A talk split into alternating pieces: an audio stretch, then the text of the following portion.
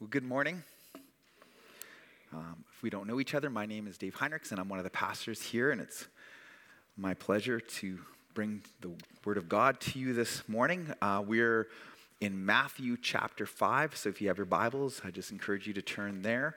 Uh, there's Bibles in your pew, and we're going to be looking at verses 21 to 27 this morning. Just let me pray as you were turning to the Word this morning.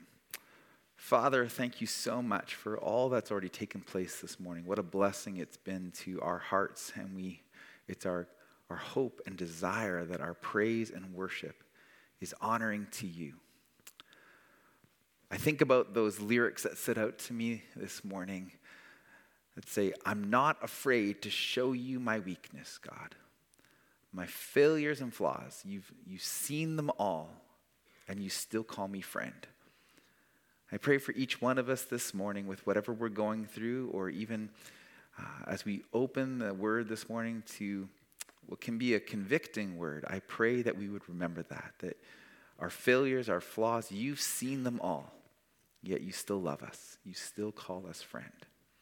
And more than that, you call us into a transforming relationship with you, that you will do a good work in us and pray that we would be people who are, uh, we wouldn't be resistant to the good work that you want to do in our lives, but help us to be willing participants with you. We love you, we trust you, and we pray these things in Christ's name. Amen. Matthew 5, beginning at verse 21. These are the words of Jesus. You have heard that it was said to the people long ago You shall not murder, and anyone who murders will be subject to judgment. But I tell you that anyone who is angry with a brother or sister will be subject to judgment. Again, anyone who says to brother or sister, Raca, is answerable to the court. And anyone who says, You fool, will be in danger of the fire of hell. Therefore, if you are offering your gift at the altar and there remember that your brother or sister has something against you, leave your gift there in front of the altar. First, go and be reconciled to them, then come and offer your gift. Settle matters quickly with your adversary who is taking you to court. Do it while you are still together on the way, or your adversary may hand you over to the judge, and the judge may hand you over to the officer, and you may be thrown into prison. Truly, I tell you, you will not get out until you have paid the last penny. This is the word of the Lord.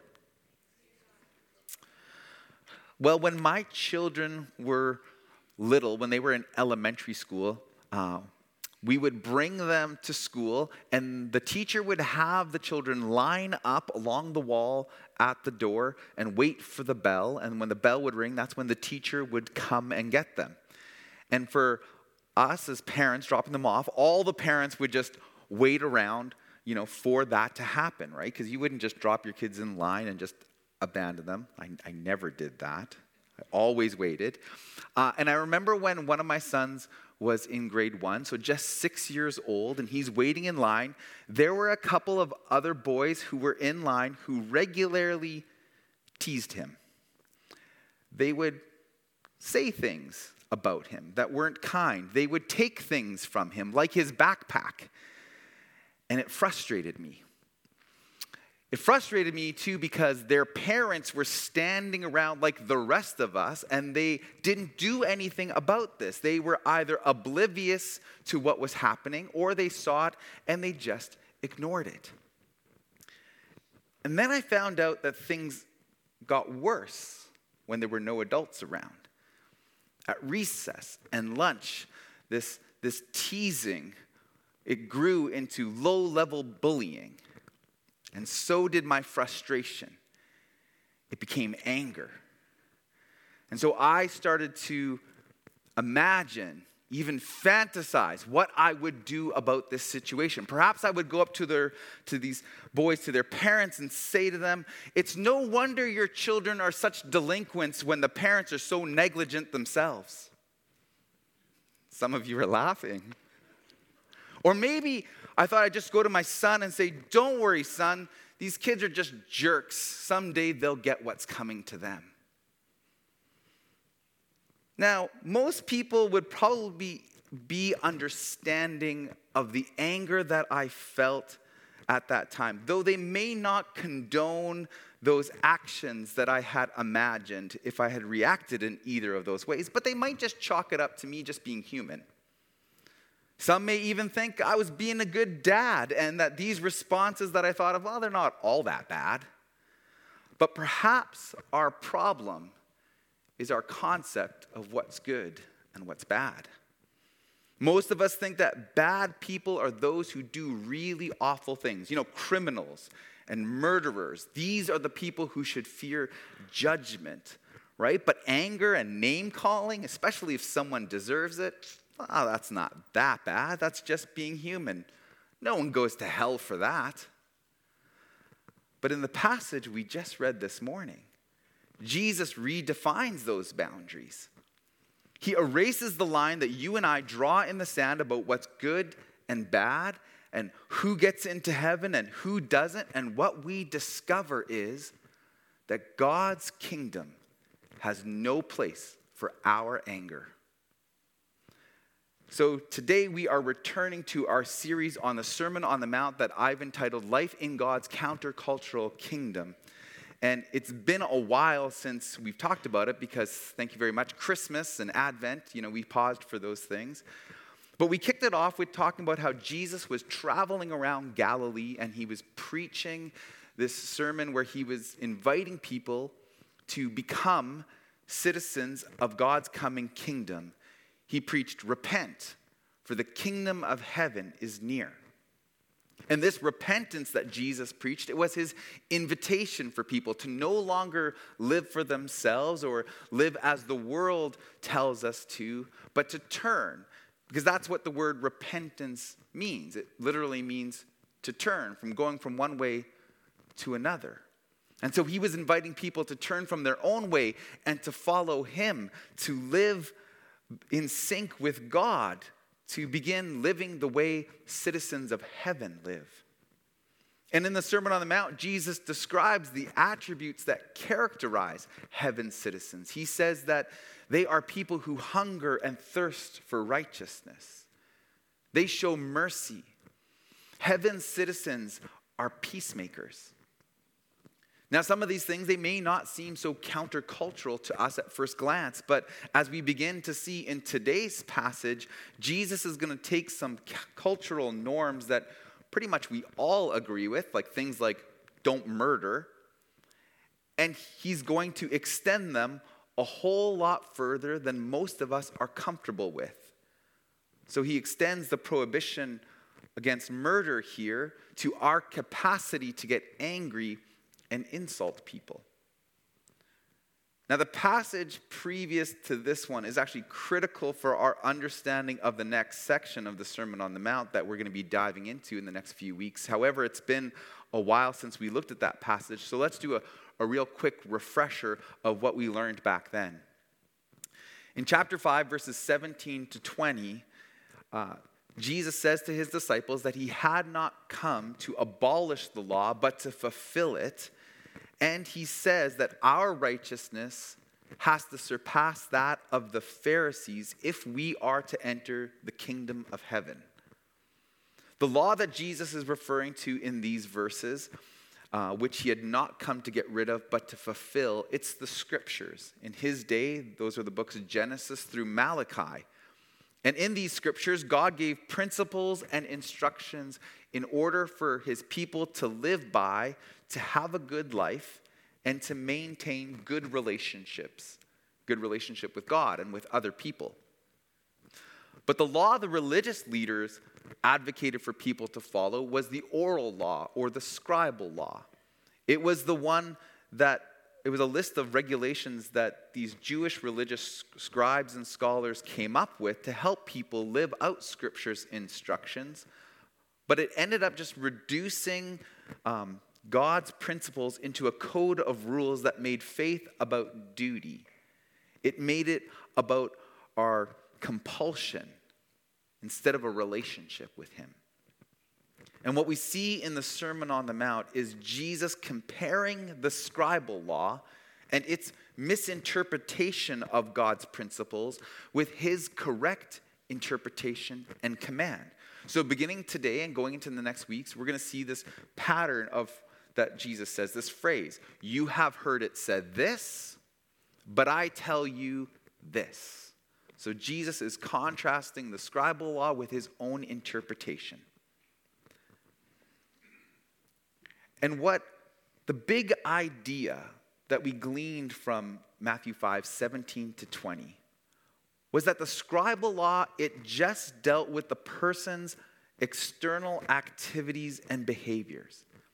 But Jesus' correct interpretation and fulfillment of God's word, it deals with what's going on inside of a person. Jesus deals with a person's attitudes and the activities that come from the heart. He deals with the source, where the scribal law, it only dealt with the symptoms. And righteousness, it's not primarily about our own virtue or about our ability to keep the rules, but the kind of righteousness that Christ's kingdom requires, it's all about right relationships with God, with others, with ourselves, and with the creation. And the good news of the gospel is that Jesus, he fulfills the requirements of righteousness in us through his life in us. And as we walk in faith with Him, Christ begins to transform us. Too often, what we do is we shortchange this good news. We reduce it to only Jesus coming to just forgive us of our wrong actions, deal with our past mistakes or our outward sins. But these are only the symptoms. Jesus came to do so much more. He came to change us from the inside out. God says in Ezekiel 36 I will give you a new heart, I will put a new spirit in you. I will remove from you your heart of stone, and I will give you a heart of flesh. And I will put my spirit in you and move you to follow my decrees and be careful to keep my laws. And so the Sermon on the Mount is a picture of someone who has received this heart transplant what a person who's been changed from the inside out looks like, and it's revolutionary. A person who has been changed like this truly is countercultural. And in today's passage, we see that these kingdom citizens are those who do not burn with unrighteous anger. They don't speak or even think insults about others. He says it's not just murderers who need to be aware of judgment, but anybody who feels unrighteous anger needs to sit up and pay attention. Anyone who's ever thought of somebody else as an idiot, Raca, he says, means empty headed, or if you've ever called someone a fool.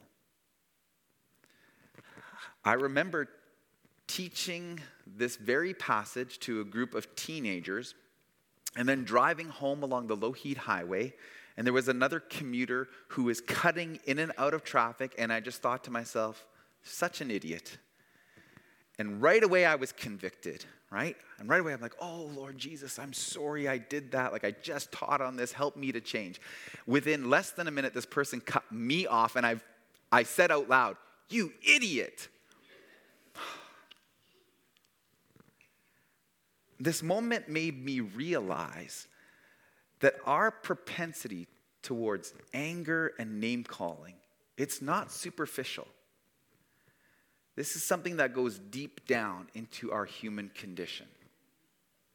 And Jesus sounds the alarm here with the most dire of warnings, saying, Anyone who says, You fool, will be in danger of the fire of hell. Can he really mean that? That anger is on par with murder. Is Jesus serious? Indeed, he is serious. But why? So first, we need to understand why murder is so heinous to God. The first chapter of the Bible tells us that we were made in God's image. Genesis 1, verse 27 says, God created people in his own image. and in the image of God, He created them. Male and female, He created them. And so this passage affirms that you and I have intrinsic value, having been made in God's image. So there is incredible self worth built into every human being. God made women and men and called them very good because in some way we reflect Him. And it's the fact that we are made in God's image that lies behind the command forbidding murder. In Genesis 9, God says, I will demand an accounting for the life of another human being. Whoever sheds human blood, by humans shall their blood be shed, for in the image of God has God made mankind. So you see, taking a life, it's not just a crime against that person, but it's also an offense to God because that person reflected Him. They were made in His image. So murdering another person not only snuffs out a life, but it diminishes the image of God. So it's a very serious sin.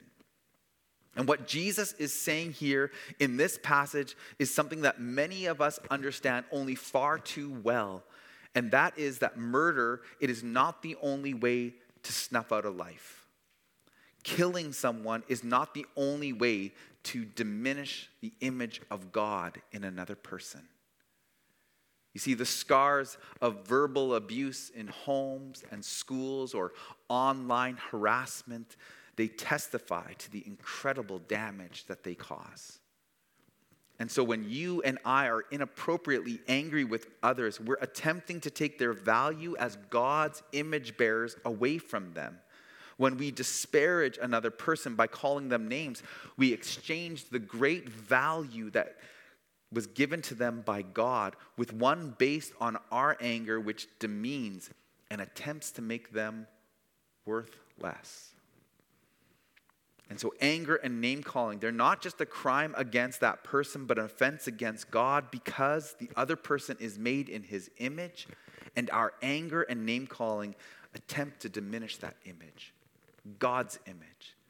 And so, there is no place for our anger in his kingdom. But there is a couple of things that I should clarify. There is a place in God's kingdom for anger, just not ours, not human anger, not anger that is so often marked by selfishness and pride and ignorance. Jesus himself got angry and yet he never sinned. One example I think that does a really good job of contrasting the anger of humans with the righteous anger of God is seen in Luke chapter 9. In this account, Jesus he sends a bunch of messengers ahead to a Samaritan village in order to prepare the way for his arrival. But the people of the village, they didn't want Jesus to come and they didn't welcome him. When they heard of this rejection, his disciples, James and John, burning with anger, asked Jesus if he wanted them to call down fire from heaven in order to destroy the villagers and everything in the village.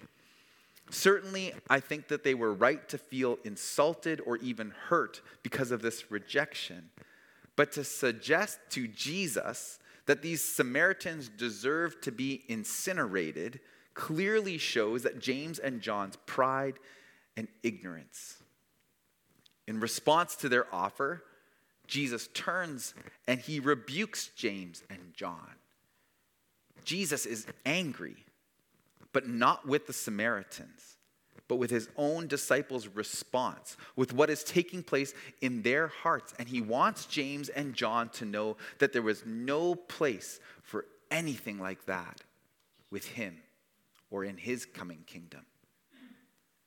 You see, we see through Jesus here that there is a place for anger that is righteous, and that is when it is directed towards sin and when it is in keeping with right relationships, like when he rebuked his disciples. And so there is a place for us to be angry. When it is like Jesus towards sin and in keeping with right relationships. So then we can be angry. We can, we can be incensed with racism. We can get angry when women are exploited or when you see injustice done to others. We should be indignant over abuse to the environment or however God is dishonored. This kind of anger is good and right. And so when my son was being picked on, my anger over his pain was correct. It was in keeping with right relationships, it was righteous. However, the way that I imagined responding was not. And quite frankly, the anger that I often feel, it's not righteous either.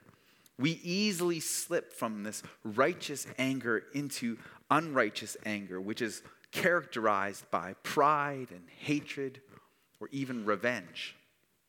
So, my desire to humiliate those parents uh, or to call the kid names, even if that was just in my mind, it was wrong. It was unrighteous. It would attempt to diminish the image of God in them.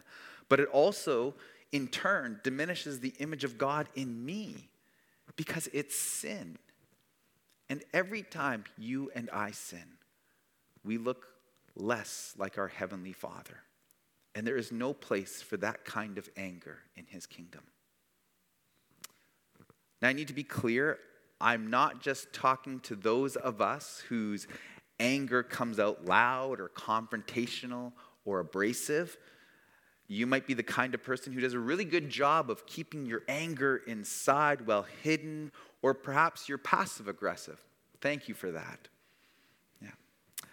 Remember, Jesus is speaking to the condition of our hearts. He's talking about what's going on inside, right? Not just the external actions. So, no matter how you display your anger, you're no better off. And Jesus is still speaking to you too. Jesus is speaking to each one of us. If anger and name calling put us in danger of the fire of hell, then we must avoid it like the plague. But how do we do that? Is it possible to avoid this anger? Yes, it is with God. And if we work at it too. You know, I remember when I was a teenager, my dad confessed to me and my brothers that he struggled with anger. Thanks for the confession, Dad. It was obvious, right? Like, um, for, especially for me, I was the spark a lot of the time. But the fact that he confessed it and he asked my brothers and I and, and, and my mom to pray for him for that. And like 20 years go by, and it's even hard to imagine him getting angry. Like, sure, he can get irritated sometimes, and him and mom can still squabble with the best of them, probably when their son uses them as a sermon illustration without even asking. Thanks, guys. I know you're watching. Uh, but see, I have such great hope for myself because of what I was able to witness in my own father, seeing how he has overcome his anger through his dependence on Christ. See, this transformation, it happens from the inside out. It doesn't happen overnight. It's a process, right? Second Corinthians 3:18 tells us that we are being transformed into the his image with ever increasing glory, and it comes from the Lord who is the Spirit. This transformation, our sanctification, it comes from the Lord. Now, you may recall at the beginning of his Sermon on the Mount, Jesus blessed a whole bunch of people, and one of the people he blessed are those who were poor in spirit. He said, Blessed are the poor in spirit. The poor in spirit are blessed because they have nothing and they recognize their poverty. They recognize that they are no better than anybody else, and because they have nothing, they cannot save themselves. And so they live in dependence on God. They cling to Jesus. And it is by His grace and through spending time with Him that they are transformed. And so, this is how you and I are able to be changed as well from the inside out when we recognize our poverty and we abide in Christ. Jesus also instructs us to practice reconciliation. When we've messed up with name calling or when we're inappropriately angry with another person, we need to do all we can to wrong those right relation, to right those wronged relationships. And he gives us two examples in our passage this morning. And one of them is actually quite comical. He says in verse 23, Therefore, if you are offering your gift at the altar and there remember that your brother or sister has something against you, leave your gift in front of the altar. First go and be reconciled to them, then come and offer your gift. It's hilarious. No one's laughing here. Okay, remember, Jesus is talking to a bunch of believers in what city? Anybody? What area? Galilee, right? And the altar that he is speaking about is in the temple in Jerusalem, which that's a three day journey that they would have to make. And the sacrifice that they would make on the altar for that gift, it was a live animal. Often it would be a sheep that the person raised themselves, or perhaps when they got to Jerusalem, if they were poor, they would buy a couple of pigeons or doves to make that offering. And so you have someone who's making a three day journey to go to this altar in Jerusalem. They're standing in line, waiting to make their presentation on the altar. And while they're there, they just remember Jimmy back in Galilee has an issue with me. And so they're going to stop, leave this live animal in the temple courts. So they make that three day journey back to Galilee, find Jimmy, make reconciliation with them, and make another three day journey back, hoping that this animal is still there so that they can make their sacrifice. Now, do you see how comical it is? It's a, thank you, some laughter. It's absurd, right? But Jesus is trying to make a point with this parable here. And that is that reconciliation, it takes priority over worship. Reconciliation must be a day by day way of living for us because if it isn't, it is going to interfere with our worship of God. And we aren't to let anything interfere with that. The second illustration Jesus gives, he says, Settle matters quickly with your adversary who's taking you to court. Do it while you're still together on the way, or your adversary may hand you over to the judge, and the judge will hand you over to the officer, and you may be thrown into prison.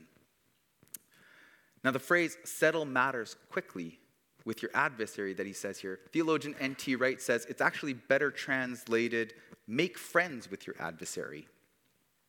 Followers of Christ, Wright says, are to be people who seek the kind of reconciliation that creates friends out of enemies, because if we don't, we may find ourselves in a situation of no return, which Jesus calls imprisoned and penniless. So, now going back to that story about these kids who were picking on my son and my desire to do something about it, I prayed about it, and I clearly heard the Holy Spirit tell me to stay out of it specifically me. I was not to interfere. I was not to do anything. And I gotta say, that's really hard for me. But I did. Meanwhile, I don't know how, but my son began to make friends out of these two characters. So much so that they were asking their parents and begging us if they could come over for play dates. He even ended up bringing a Bible to one of these kids, and that opened the door for Andrea to become friends with the mother. It was beautiful. It resolved in a way I never could have anticipated reconciled relationships. Imagine how things would have ended if I would have acted out of my anger. Jesus makes this possible. He's the only one who makes it possible for us to be transformed so instances of anger become fewer in our lives. He makes it possible. He makes the way for reconciled relationships where we thought there wasn't a hope. So we need to trust and obey Jesus. So if God's kingdom has no place for our anger and we want to be a part of his kingdom, then we need to do something about it. Jesus warns us what will happen if we don't. He says that we'll be in danger of the fires of hell. Hell is the word Gehenna. And Gehenna was a valley in the southwest, just southwest of Jerusalem. And it was a place where they would bring the garbage from Jerusalem, and like they do in many countries, they would burn it. And so there were these constant fires in Gehenna from burning all of the garbage of the city. So it's quite an apt illustration for the final judgment to come. Hold on a moment.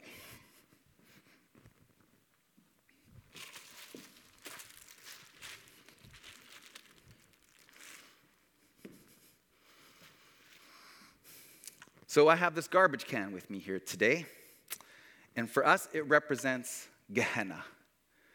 This is Jerusalem's garbage dump, hell. And what Jesus, I believe, wants from people is that rather than facing the judgment of hell for ourselves, for our anger, or rather than us saying, to hell with the people that we're angry with, I think he wants us to give up our anger. How about we put it in the trash today? How about we say, to hell with our anger? What that means is we need to begin reconciling as Jesus instructs us to. It means we need to watch our attitudes and our words, the gossip, the, the angry Facebook rants, or the little mean spirited remarks on Instagram that we think are funny.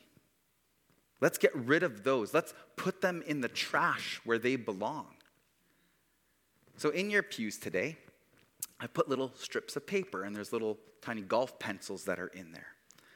So I want to invite the worship team to come on up, and they're going to play some instrumental music for a little while and give us an opportunity to think and to write something down. What I would encourage us to do is to write on those little slips of paper something that we've been angry with. Perhaps it could it, perhaps you know right away. Perhaps it's come to your mind as soon as I read the passage this morning. Perhaps it's another person's disrespect or feeling as if you've been, you know, overlooked or unappreciated. Maybe you've been treated unfairly. I would encourage you, write it down. You could simply just write down one word, or you could write down, Lord, I give up my anger about, and then put whatever it is you're struggling with. You know, I did this one other time in another church and I brought the garbage can out to the foyer, and this is what I'm gonna do. I'm gonna bring it out to the foyer so you no one has to come up and do anything. And then you take that little piece of paper after the service and you just fold it or crumple it up and just, you know, throw it in there. But the last time I brought it to another church is the only thing ended up in there were some empty coffee cups. You know, I know that church, I love them, but I know that there's anger to deal with. Friends, I love I love our church, but I also know that there's some anger to deal with here.